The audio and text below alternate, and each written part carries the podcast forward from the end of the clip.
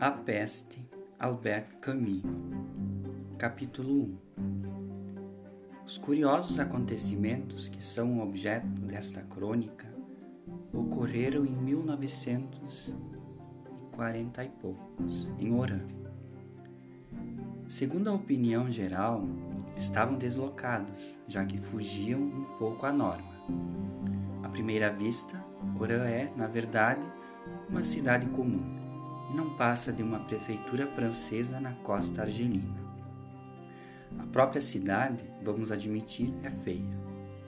Com o seu aspecto tranquilo, precisa algum tempo para se perceber o que a torna diferente de tantas outras vilas comerciais em todas as latitudes.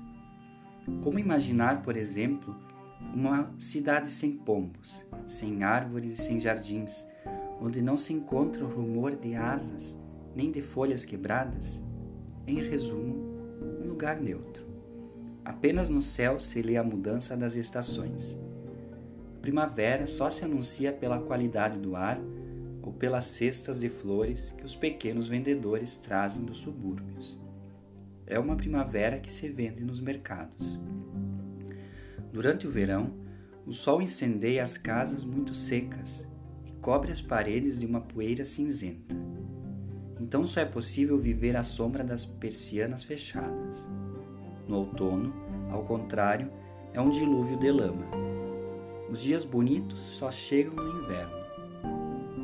Uma forma conveniente de travar conhecimento com uma cidade é procurar saber como se trabalha, como se ama e como se morre. Na nossa pequena cidade, talvez por efeito do clima, tudo se faz ao mesmo tempo com o mesmo ar frenético e distante. Isto é, aqui as pessoas se entediam e se dedicam a criar hábitos. Nossos concidadãos trabalham muito, mas apenas para enriquecer. Interessam-se sobretudo pelo comércio e ocupam-se, em primeiro lugar, segundo a sua própria expressão, de fazer negócios.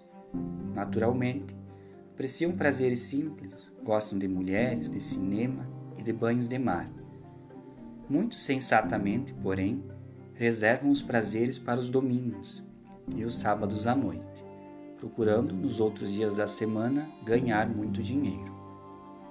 À tarde, quando saem dos escritórios, reúnem-se a uma determinada hora nos cafés. Passeiam na mesma avenida ou instalam-se nas suas varandas.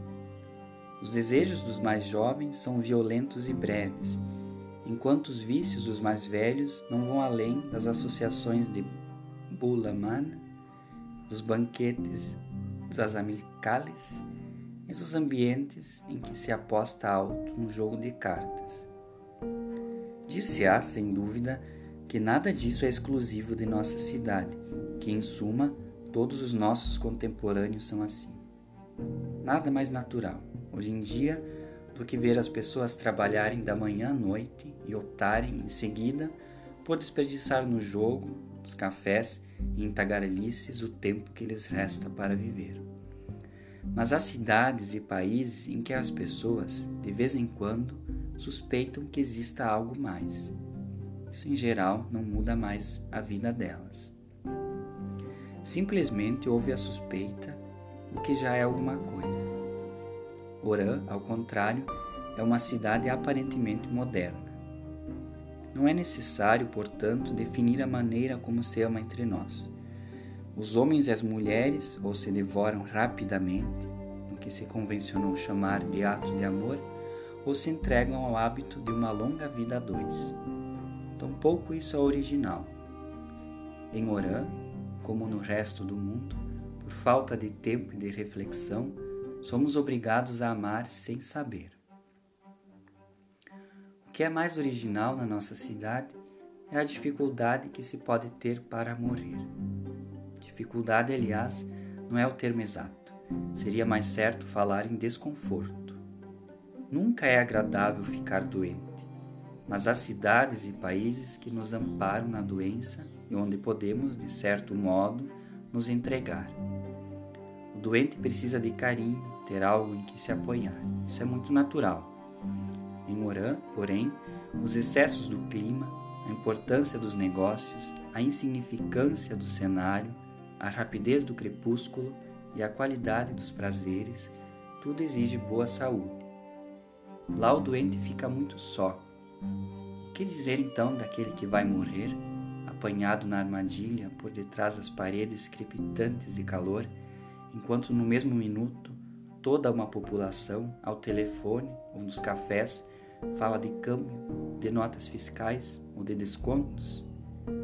Compreende-se o que há de desconfortável na morte, mesmo nos dias de hoje, quando ela chega assim a um lugar seco. Essas poucas indicações talvez deem uma ideia da nossa cidade. Aliás, é necessário não exagerar. O importante é ressaltar o aspecto banal da cidade e da vida. Mas os dias passam sem dificuldades, desde que, desde que se tenha criado hábitos. Partindo-se do princípio que a nossa cidade favorece justamente os hábitos, pode-se dizer que tudo vai bem.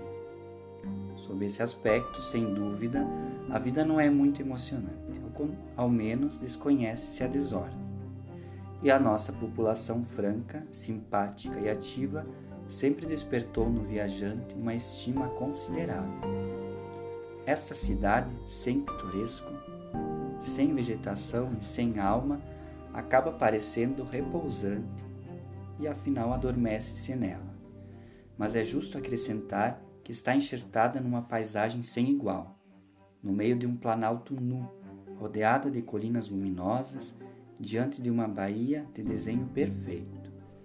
Pode-se apenas lamentar que tenha sido construída de costas para essa baía, que, portanto, sim, seja impossível ver o mar.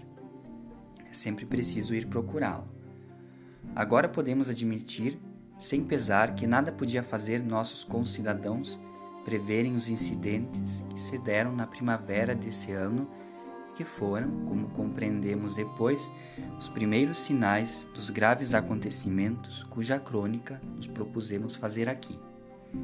Esses fatos parecerão a alguns perfeitamente naturais e a outros, ao contrário, inverossímeis. Mas afinal, um cronista não pode levar em conta essas contradições. Sua tarefa é apenas dizer: Isso aconteceu, quando sabe que isso, na verdade, aconteceu. Que isso interessou a vida de todo um povo, que, portanto, há milhares de testemunhas que irão avaliar nos seus corações a verdade do que ele conta. Aliás, o narrador, que se revelará no momento oportuno, não disporia de meios para lançar-se num empreendimento desse gênero se o acaso não o tivesse posto em condições de recolher um certo número de depoimentos, se a força das circunstâncias não o tivesse envolvido em tudo o que pretende relatar. É isso que o autoriza a agir como historiador. Claro que um historiador, mesmo que não passe de um amador, tem sempre documentos. O narrador dessa história tem, portanto, os seus. Em primeiro lugar, o seu testemunho, em seguida, o de outros, visto que, pelo seu papel, foi levado a recolher as confidências de todos os e, finalmente, os textos que acabaram caindo em suas mãos. Pretende servir-se deles quando lhe parecer útil e utilizá-los como lhe aprouver. Propõe-se ainda, mas talvez seja tempo de abandonar os comentários e as precauções de linguagem para passar ao assunto em si. O relato dos primeiros dias exige certa minúcia.